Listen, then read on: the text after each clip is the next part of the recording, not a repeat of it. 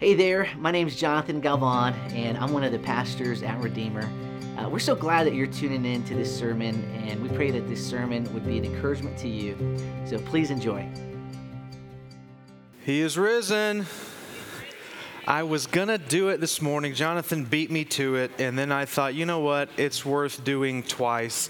Uh, do you know how hard it is to change traditions with Christians? Uh, difficult. Uh, if something has happened multiple times, two, three, four, five times in a row, and then we change something, uh, sometimes it's like a cow looking at a new gate, like not sure what to do with that. Uh, did you know that for centuries, the weekly rhythm of God's people was to gather together and to worship and to go through the scriptures and to pray together on Saturdays. Uh, you talk about a really stout tradition. Um, that was a tradition that thousands and thousands of people had done for thousands of years until Jesus rose from the dead. And then they switched it to Sunday for a weekly celebration reminder that Jesus is risen.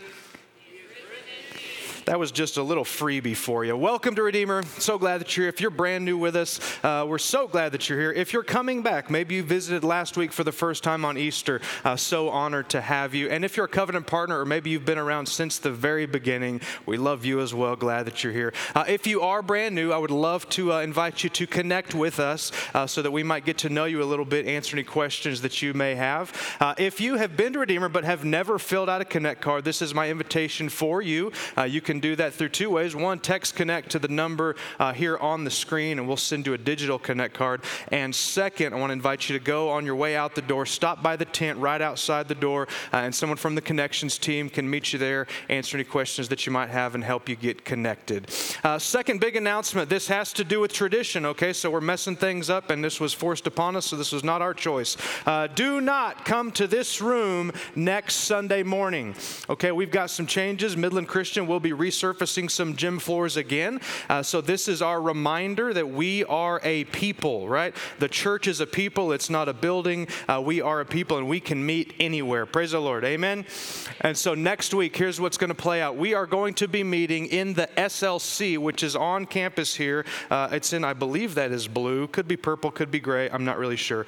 Um, the SLC, that's where the, this gathering will take place at the normal times, 9 o'clock and 1045. Uh, but if you'll notice there's going to be a different check in area for Redeemer Kids, which is down that breezeway, uh, kind of on the south end. It's the entrance to that uh, Thomason gym there. And you need to know this if you have kids, we only have the capacity um, because of this to do second grade and under for Redeemer Kids. And as always, kids of all ages are always welcome in this room, even if they cry, even if they scream. They're kids, and we expect them to act like kids, and we're always excited when they're here. Sound good? Okay, if you have a Bible, let me invite you to turn uh, to Matthew chapter 7, and I will get there in a moment. But we've got so many people uh, every week that are coming, that are visiting, maybe for the first time to Redeemer, uh, maybe for the first time in a long time to church. Uh, so constantly, I want to back up, I want to zoom out a little bit uh, and just remind us why we are here before we zoom down and get into uh, the details of the text. Um, we are a gospel centered missional family. I'm going to say that until I die. That's who we are. That's our identity. We are a gospel centered people, which means our identity, uh, who we are, how we find our identity, and our activity, what we do, begins and ends with Jesus. Uh, we're Jesus people. He finished uh, something on the cross and has invited into us. And so what He has done defines who we are. We're not divine, defined by our success or by our failure or by our knowledge or lack thereof. Uh, we're defined by Christ. And our activity as Christians, individuals, as community groups, and as a church uh, is defined also by Jesus. We are trying to uh, be a gospel centered people. Uh, we're gospel centered, but we're also missional. You know this, that we're not just trying to pass the time until Jesus comes back. Uh, we have a mission that we have been given by Him to accomplish. Uh, as individual Christians, you have a mission. Uh, as a church, we have a mission, and we are serious about that mission, seeing non Christians hear the gospel gospel become Christians, seeing Christians mature in their faith uh, as disciples, and then uh, really finding ways that we can serve needs in our city where Jesus has put us um, so that we might be a light in the darkness. We're a missional people. Uh, we're gospel centered, we're missional, and we're a family. Uh, listen, if you've been around Redeemer for any portion of time but have not had a chance uh, to connect relationally with someone else, uh, I will just extend this invitation to you that you're missing out on a big part of what church is. Uh, church is not just information, it's not just uh, listening to things and absorbing things, although that is good. Uh, it's really designed by God to be relationships where we uh, love and are loved, we, we know and we are known, we encourage and we're encouraged, we truly become family because life is hard. Uh, life is hard and it's much harder um, when we're isolated and alone. So God's given us a family. So just as a reminder, we're a gospel centered, uh, missional family. And this is just normally how a, how a Sunday will go for us as a church. Uh, two big categories of things we're trying to accomplish. This is probably not new to you, but maybe a good uh, refresher, a good reminder. There's a give and there's a take, okay? There's a portion of every single one of us when we show up to be part of the church on Sunday that we consume and we contribute, okay? Don't be one that just fits into only one category. Uh, don't be one that just comes in and just like consumes. I take from this, I take from that, I take from this, I enjoy that, I'm so glad they served, and I just consume. But also, We've got a small group of people that maybe you just are the ones that contribute. Now, you just show up and you give and you serve and you go and you pray, and you need to at some point have some time where you get to consume. Both are good, both are healthy, and this is kind of the normal rhythm for us. So, uh, w- give, okay?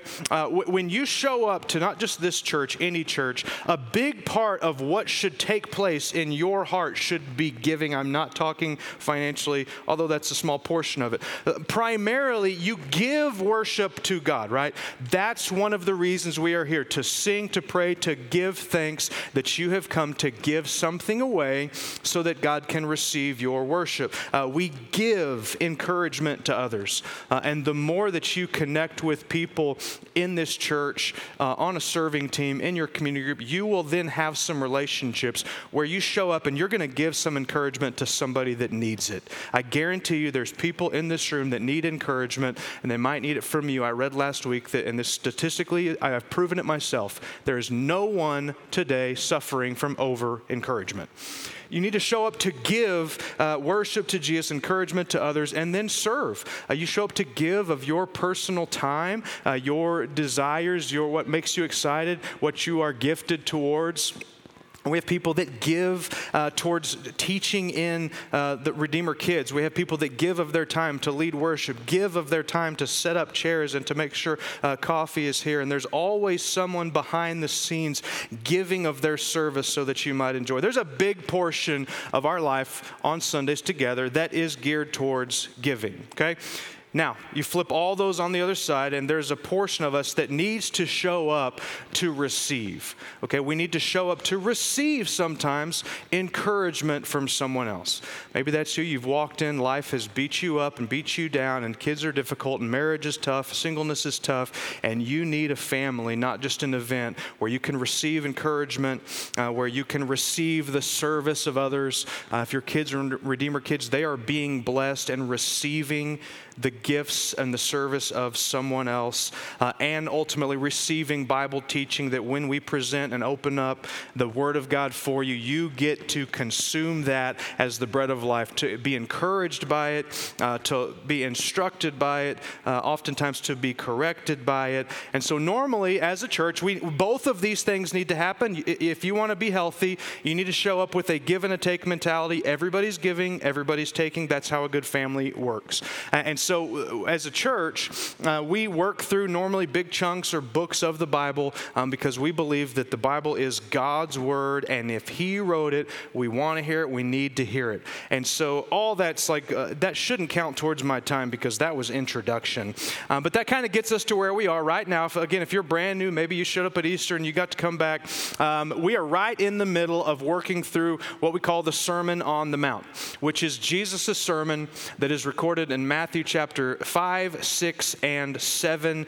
And before that, before Matthew 5, chronologically, uh, Jesus was just preaching to the masses and he was preaching the gospel, saying, This is, this is the kingdom of heaven. Uh, you've been invited in, repent and believe. And then a lot of people were hearing the message of Jesus and the gospel, and they were responding or they were becoming Christians. And now Jesus turns his attention in the Sermon on the Mount towards Christians. So if you're new, you found yourself in the middle of a sermon where Jesus is teaching us and instructing us as believers and as disciples how to live our lives. And we are going to be today in Matthew chapter 7, verses 1 through 6. And if you're there, give me a hearty, ready, all right, this is what the Lord Jesus says Judge not that you not be judged. For with the judgment that you pronounce, you will be judged. And with the measure that you use, it will be measured to you. Why do you see the speck that is in your brother's eye, but you don't notice the log that is in your own eye? Or how can you say to your brother, Let me take the speck out of your eye when there is a log in your own eye? You hypocrite, he says. First, take the log out of your own eye, and then you will see clearly to take the speck out of your brother's eye. Do not give dogs what is holy, and do not throw your pearls before pigs, lest they trample them underfoot and turn and attack you. I would um, propose that this verse is maybe the most popular verse in the 21st century. And I would also propose there's a really high likelihood uh, that it's taken out of context often, or at least not looked at. So there's two ways uh, we can deal with this text. Uh, I want to show you two visuals on the screen, uh, and the first one is is how we are going to tackle uh, looking at what Jesus said. Here it is. Uh, this is how we are going to look at it, okay? That won't make sense until I show you the second one, because the second one is how a lot of people will deal with this text and maybe hope that it works out. So here's the other option. I did this myself, okay? So like some people like this is my favorite verse judge not and they've never read anything else that it says and just like i just i don't want to be judged so that's my life first i got a tattoo i got a mug i got a t-shirt and a hat. Uh, i love it. Matthew 7 1 Th- that's we're, we're going to look at everything jesus said and that is a healthy way to approach the bible anyway. Context matters. And so uh, uh we're going to piece this apart and just look at it to see what Jesus has to say for us. Um, and before we, like, just with kind of those things in your mind, uh, before we start working through what Jesus says, I, I really think it's important that we talk about what Jesus did not say. Okay, he didn't just say, judge not, period, moving on. So, a few things that this does not mean um, before we look and see what Jesus actually means. Uh, because, and this is why I want to start with what it does not mean. Uh, because typically people will uh, kind of latch onto this verse and use this to basically say, listen, Jesus said it. No one has any right to judge my actions or to say what I am doing is right or wrong, and I have no place to try to uh, help someone else see what might be right or wrong. And God forbid, God can't judge me uh, for being right or wrong. Uh, that's just not what Jesus says. So, what does he say? What, what Jesus says through what we just read, it, it's like if you put this in the context of the entire sermon, what Jesus is frustrated about and trying to correct uh, is not just kind of the attitude of judging. And, and if I can define judging in this context as just saying, this is right, this is wrong. Okay? He's not condemning judgment, he's, con- he's condemning hypocrisy, hypocritical judgment, and they are different. Okay? Uh, he's condemning, which, again, if you look at it in the whole context of his sermon, most of his sermon has been warning Christians, his followers, about being hypocrites. He said, Don't be hypocritical in your giving. That was in the sermon already. He says, Don't be hypocritical in your fasting. Don't be hypocritical in your praying. And now he is saying, Don't be hypocritical in your judging. Um, you know this, most of the time, uh, someone that is not a Christian, if they have a beef or a frustration with Christians, a lot of times it's this, isn't it? That they feel like, and, and many times rightly so, that Christians are hypocrites, that they will say one thing and they will do another. Sometimes that is true, right? And that's what Jesus is talking about. But sometimes uh, they, they misunderstand what it means to be a Christian. They say, well, they're, they're, they're hypocrites because they say that they're perfect and they screw up. It's like, no, we never said that we're perfect. Our whole worldview is based on the reality that we believe we're sinful and broken and we've brought nothing to the table. So sometimes that, that, that's a legitimate claim, and sometimes it's a misunderstanding of what we believe of as grace. But what Jesus is talking about is how detrimental it is to, to, to your soul and probably to, to, to onlookers who might be curious about Jesus and Christianity and the church uh, to be very hypocritical and very judgmental. And so here's the illustration that he uses. And you've, you've got to love Jesus um, because he, sometimes he has a little bit of a sarcastic bent or maybe a witty bent, or he seems to say some things that if you were there, I bet some people chuckled or laughed a little bit. Uh, the, the, the, the, Pharisees were a little more uptight, it seems like, than Jesus was. So he uses this analogy uh, to prove his point about two men. And the first one he says, Imagine this guy has a log in his eye, okay? That's a little extravagant. Jesus is trying to prove a point. And the word log that Jesus uses means a large, roughly hewn, uncut timber. Like a big cedar log, you know, let's say six inches in diameter, four feet long. And there's this guy. He's just got it stuck in his eye and he's wandering around. He sees his buddy. He's like, oh my gosh, my buddy has a speck in his eye. And the word speck means dust, okay? Now, nobody should be able to understand that more than West Texans. Amen? you ever had dust in your eyes? No, you're like, no, I actually got a plank in my eye through one of the haboobs the other day. No, it's like, okay, th- this is the picture, and there's kind of like a, a, chuckle in the room, or, or they weren't in a room, a chuckle on the mount uh, when Jesus says this because it's ridiculous that this guy with a large log in his eye comes up and he has limited time, limited energy, but he uses that time and energy to say, oh my goodness, you have an eye problem, sir lucky that I'm here as the hero of the day because I can help you deal with your problem, right? It just, it, it's such a funny story because he really clearly gets his point across where it, it seems kind of hypocritical for you to deal with someone else's little speck when you're not dealing with your log, okay? Now, you translate that, what is Jesus talking about? He's, he's talking about sin, and he's saying that it is hypocritical if you have a giant sin in your life with limited time, limited energy, and you use that time or energy to help point out and be judgmental towards someone else who has a small speck, a small sin in their life. So, like, that reveals what Jesus is talking about. He's talking about the hypocritical nature uh, of someone who has something giant, but they're not willing to deal with it or maybe don't have the humility to even accept it. But good night, they're going to pour it on heavy with someone else that has a smaller issue. Uh, I don't know if you have seen this in your own life or in people around you, but oftentimes that, that can be us, right? That seems to be like there was a challenge in the first century uh, with Christians, or else Jesus would not have preached this. Uh, Jesus would not have taught this if they weren't prone to underestimating their sin and overestimating someone else's sin. And so you, like you just you know when you come in here you're going to get the truth right? We're just truth people uh, and and this is the truth. When you hear a sermon on hypocritical judgment it, it would be very ironic if you're sitting in the chair thinking i'm so glad my friend is here to hear this. Are y'all with me that's where hypocrisy begins. And so I just think generically, and I've said this often over the years, it is just a very healthy habit to assume that the Bible is talking about you. For me to assume the Bible is talking about me first and foremost. Otherwise, we're just like, well, goodness, there's some hypocritical people out there, and I know all of them, and I are not one, right? Just to take the posture of, you know what, there's a really decent chance um, that, that, that Jesus is talking to me, the Bible is talking uh, to me.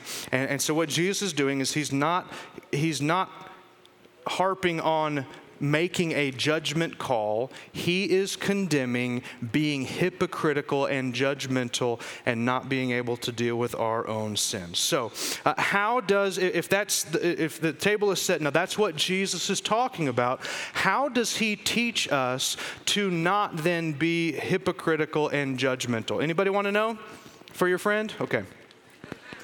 Uh, number one, and, and look, good. So let's just pretend. There, there, okay, there's two people in the story.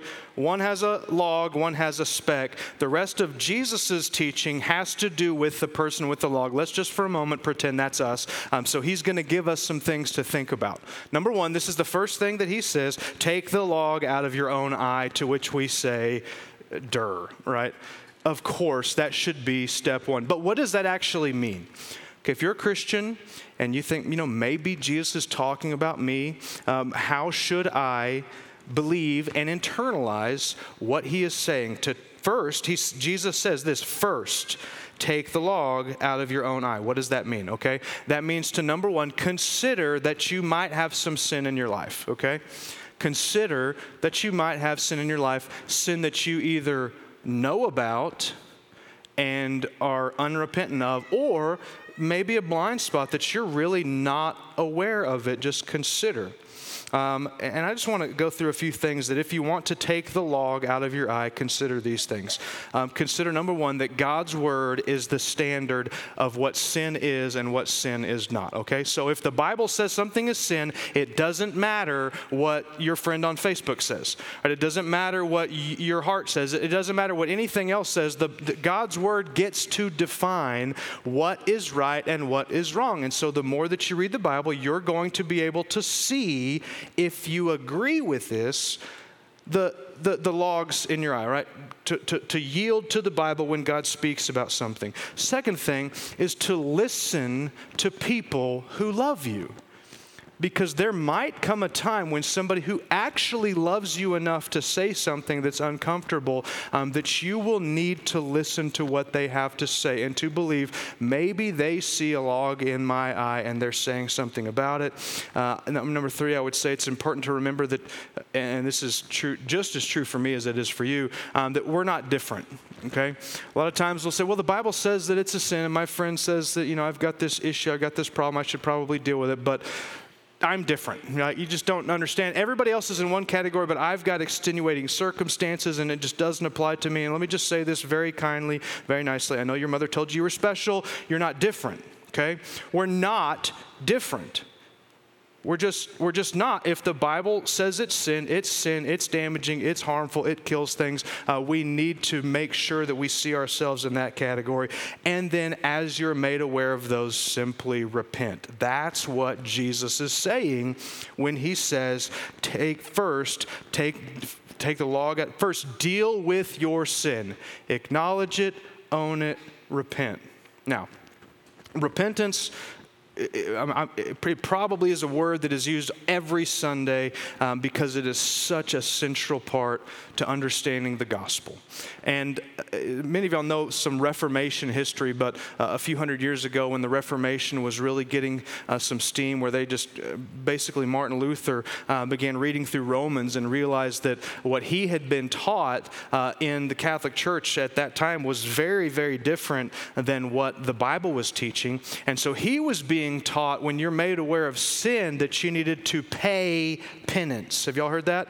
Basically, give money to the church, pay something to the priest, because if you have sin, you need to pay penance. And the spark that lit the, re- the biggest revival that planet Earth has ever seen, the Protestant Reformation, the spark that lit it was when Martin Luther read the Bible and realized, oh, this doesn't say if you have sin, pay penance it says, if you have sin, repent. Don't pay for it, turn from it. And those are very different okay? Don't pay for your sin. Jesus already did. Turn from it. That's how you deal with the log in your own eyes. So let's say that we do, okay? Let's say that we try to take a humble posture. We look at God's word. We listen to people that, that, that love us, and, and we're made aware of some sin. We believe and we repent and we turn from it. Then what would Jesus say is step two? Uh, step two is kind of a byproduct of step one. He says, then you can see more clearly. It says, if you remove first the, the, the, log from your eye, then you can see more clearly. And this is important to know. If there's sin in our heart, in our life, that distorts the way we view things that distorts the way that we view things. Uh, and, and that's what produces the hypocrisy. Like you think, well, how can this guy be so dumb where he, he, he can't even realize there's a log in his eye and he's trying to help this guy with a little piece of sawdust? Well, his, his vision is distorted. That's what sin does. Uh, most of y'all remember the story of David and Bathsheba.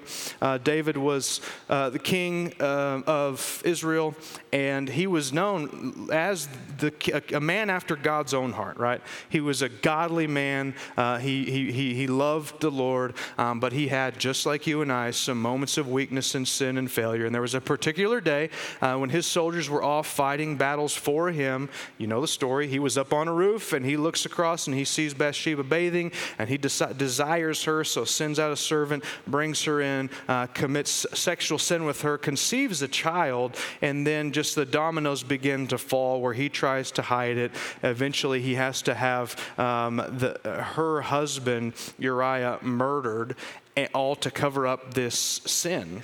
Okay, that, so like, like we would say, wow, that's a log. Like David had a log in his eye. That's not a small sin. That's a lot of real big sins. But then God decides he's going to confront David, and so he sends um, the prophet uh, Nathan uh, to go talk with him. And I could only imagine the anxiety of Nathan as he's going to try to confront this king with this log in his eye. And so he comes up with a story, with an analogy, and he says, Say there was a man, and again, some of y'all know this, I'll go through quickly. There, there was a man with all this livestock, uh, and then the king comes in and just basically takes it all. And he, he concocts this whole story and, and no lie, this was David's response. He's like, What a wicked guy. I don't like that guy. Let's, let's judge him and, and, and, and exact some punishment. And then in this like mic drop of a moment, Nathan's like, Y'all know the phrase. What is it? Thou art the man. It's like, how in the world could David have been so blind to what he hated in someone else he was actually guilty of? Because sin distorts our vision. I know this about my, myself, and maybe this is true of you, um, that sometimes when I get really frustrated with other people, uh, and other people's sins, and I get really kind of judgy, uh, normally that means there's something going on in my heart because it's so much easier if there's something going on to deflect. And so that, that should be somewhat of a red flag that when we get really, really fired up and frustrated at someone else's sins, that should be a little bit of an alarm for us to think about what's going on in our hearts. Because when we sin, when, when, when we're engaged in sin for a long time, it distorts our vision okay? It causes us to raise the bar for others and to lower the bar for ourselves. To raise the bar, well, I'm frustrated with them because they're not doing this, this, and this. Um, but, you know, I'm okay with me doing this, this, and this because sin distorts our vision. And so Jesus says if you first deal with the log, then you will be able to see clearly. I just f- caught this this morning. So after David is confronted by Nathan. He's like, Thou art the man. You're the one. You're being hypocritical, King David.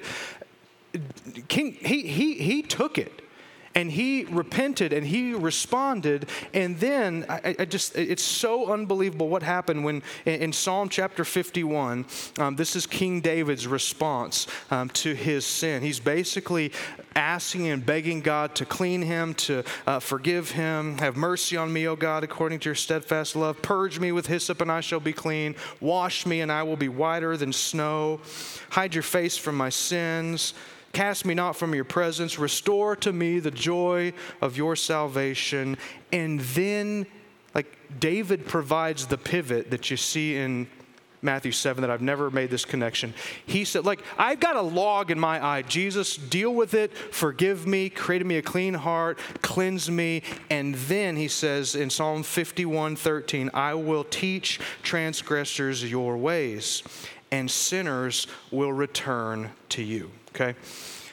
What is he saying?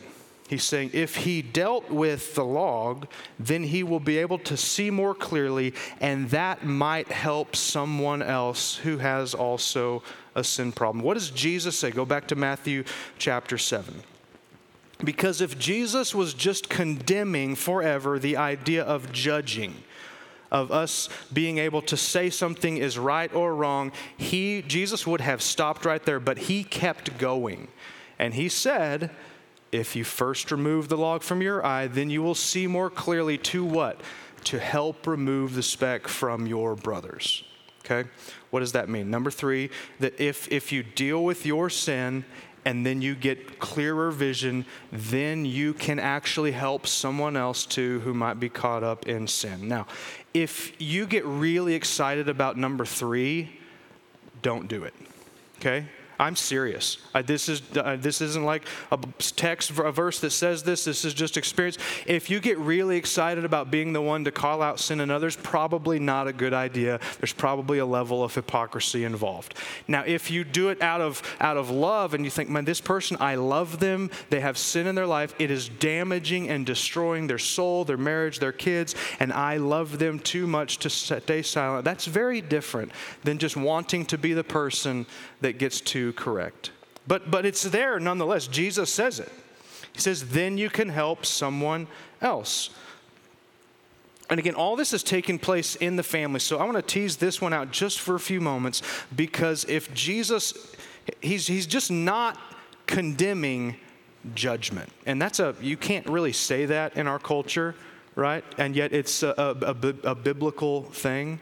He's condemning hypocritical judgment. But there is a place inside of the family for Christians um, to call each other out in a loving and a humble way if sin is actually hurting. And that's what Jesus is getting at. Then you will be able to help. False love which our society is riddled with, uh, is this idea that no, if you truly love someone, you will not judge them. You will not, and you cannot say that what you're doing is right or wrong.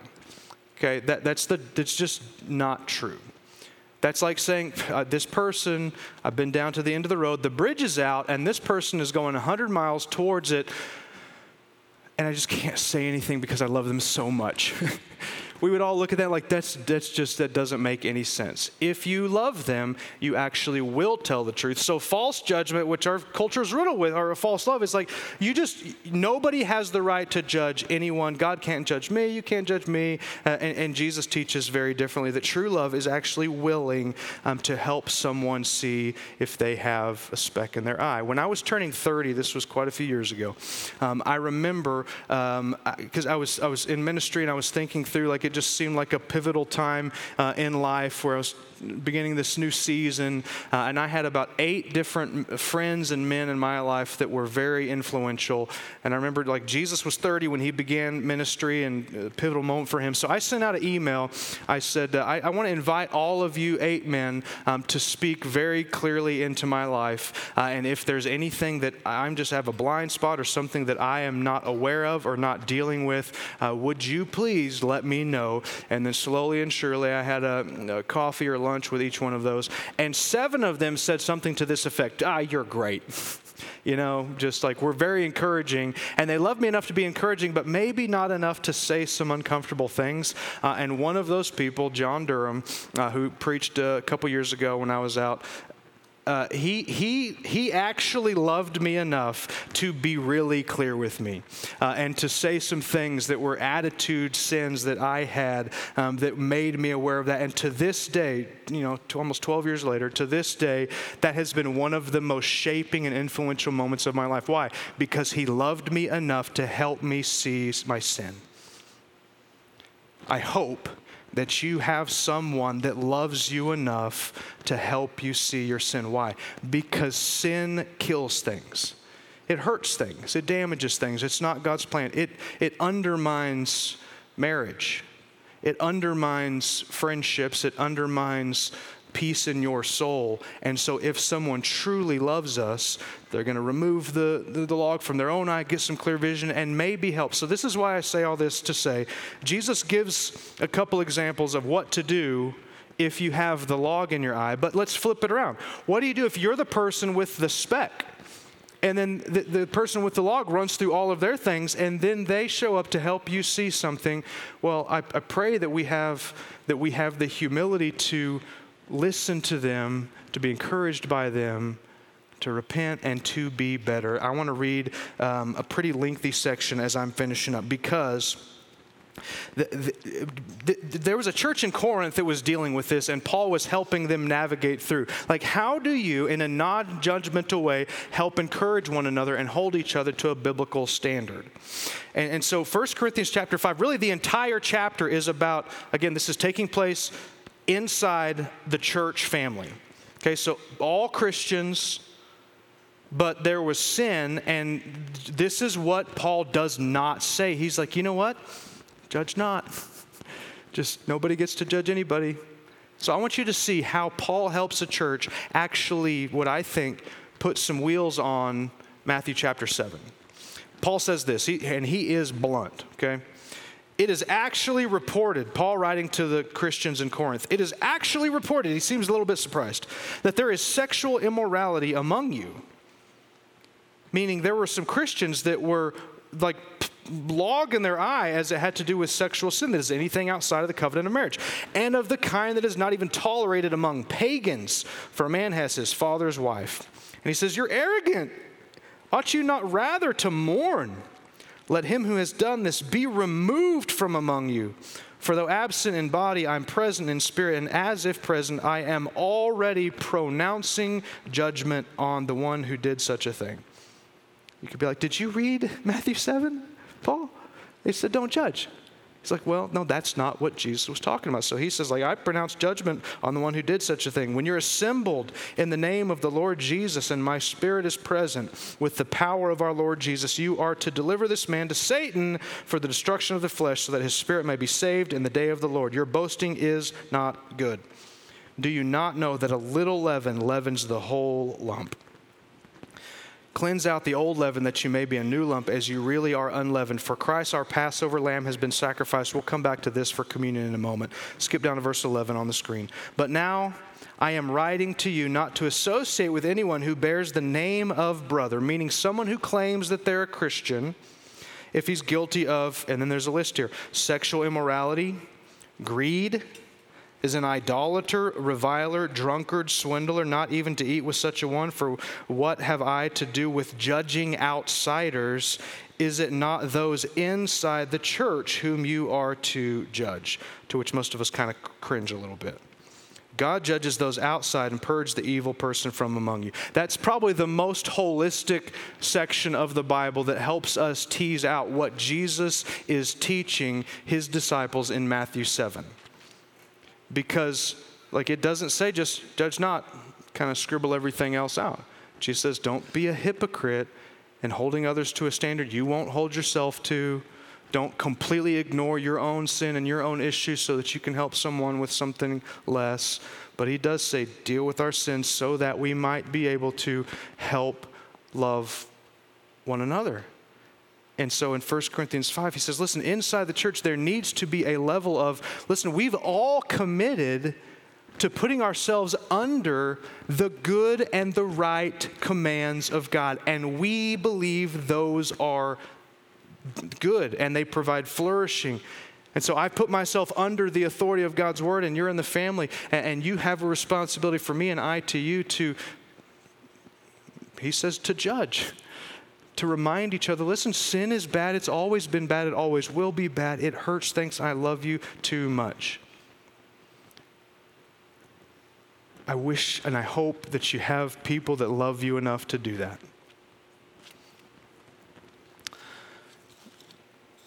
It's interesting that we kind of take the like the idea of judgment, which you know just sucked the air out of the room a minute ago. like you take this idea of, of, of kind of allowing someone in spiritually to help us uh, understand. Where, like you take that idea and you apply it anywhere else and it's celebrated because most of the time we know that if someone calls something out, it's going to make us better. Let's say for an athlete, they will spend a lot of money to get a coach that can tell them what they're doing wrong. They're like, I'm doing something wrong. I just don't know it. I'm going to pay you so that you can tell me what I'm doing wrong and fix it. So it's like celebrated. Um, what about an author? That they will hire a copy editor. You know what? I got some problems in here. I don't know where they are. I would have fixed them already. I'm going to pay you a lot of money, and you get in here and you fix all the problems, and it's going to be a better product when we're done. Uh, what about in business? There are so many books about it. if you're going to, to be the best business leader that you can, you have got to have some healthy feedback, some constructive criticism. And so we'll pay coaches uh, to come in and to get, but then spiritually, like, nope, don't judge. It's like, well, it's so good and helpful in every other way. Why is it that pride comes in just like, nope, I'm Jesus. I got nothing. There's, I have, like, there's not the third version. It's not like, well, some of us have a log in our eye, and some of us have a speck in our eye, and some of us are just absolutely clean. Like, y'all with me? There's only two options. And so it's, it's such a blessing from God to have people that love us enough to let us know and there's something in our eye. That is a counter cultural thing that Jesus is teaching. And yet, I, I mean, I'll tell you, the people that have done that to me, they have, they have blessed my life more than many others that weren't able to. So Jesus says, "Judge not, lest you be judged. Don't, don't, don't be hypocritical in what you do." But inside of the family, we hold ourselves to. Why, why is this? Why, why is this such an important thing that Jesus would invite us to hold each other accountable? Number one, I had said it two times: sin destroys things, and we want to live lives of flourishing in every way. And number two, we represent Jesus into the, in the world, and we need to represent Him well. Let me invite you to bow your head, to close your eyes, let's pray together.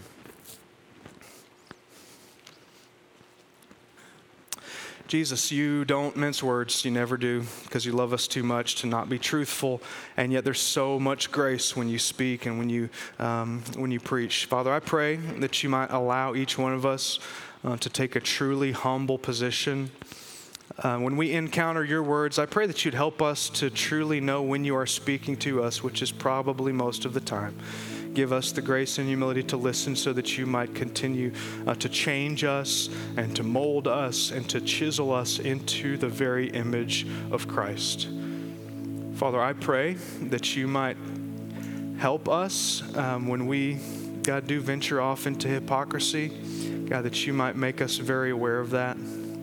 God, we're so grateful for your grace, for your mercy, for the fact that you cleanse us, you make us clean, you make us new, you forgive our sins because of Christ, and so that we might help others. We love you, we praise you, we thank you. I pray this in Jesus' name. Amen. Thank you for listening to this message from Redeemer Church. If you want to connect with us at Redeemer, we would love for you to visit us at a service in person or visit us online at www.redeemermidland.org.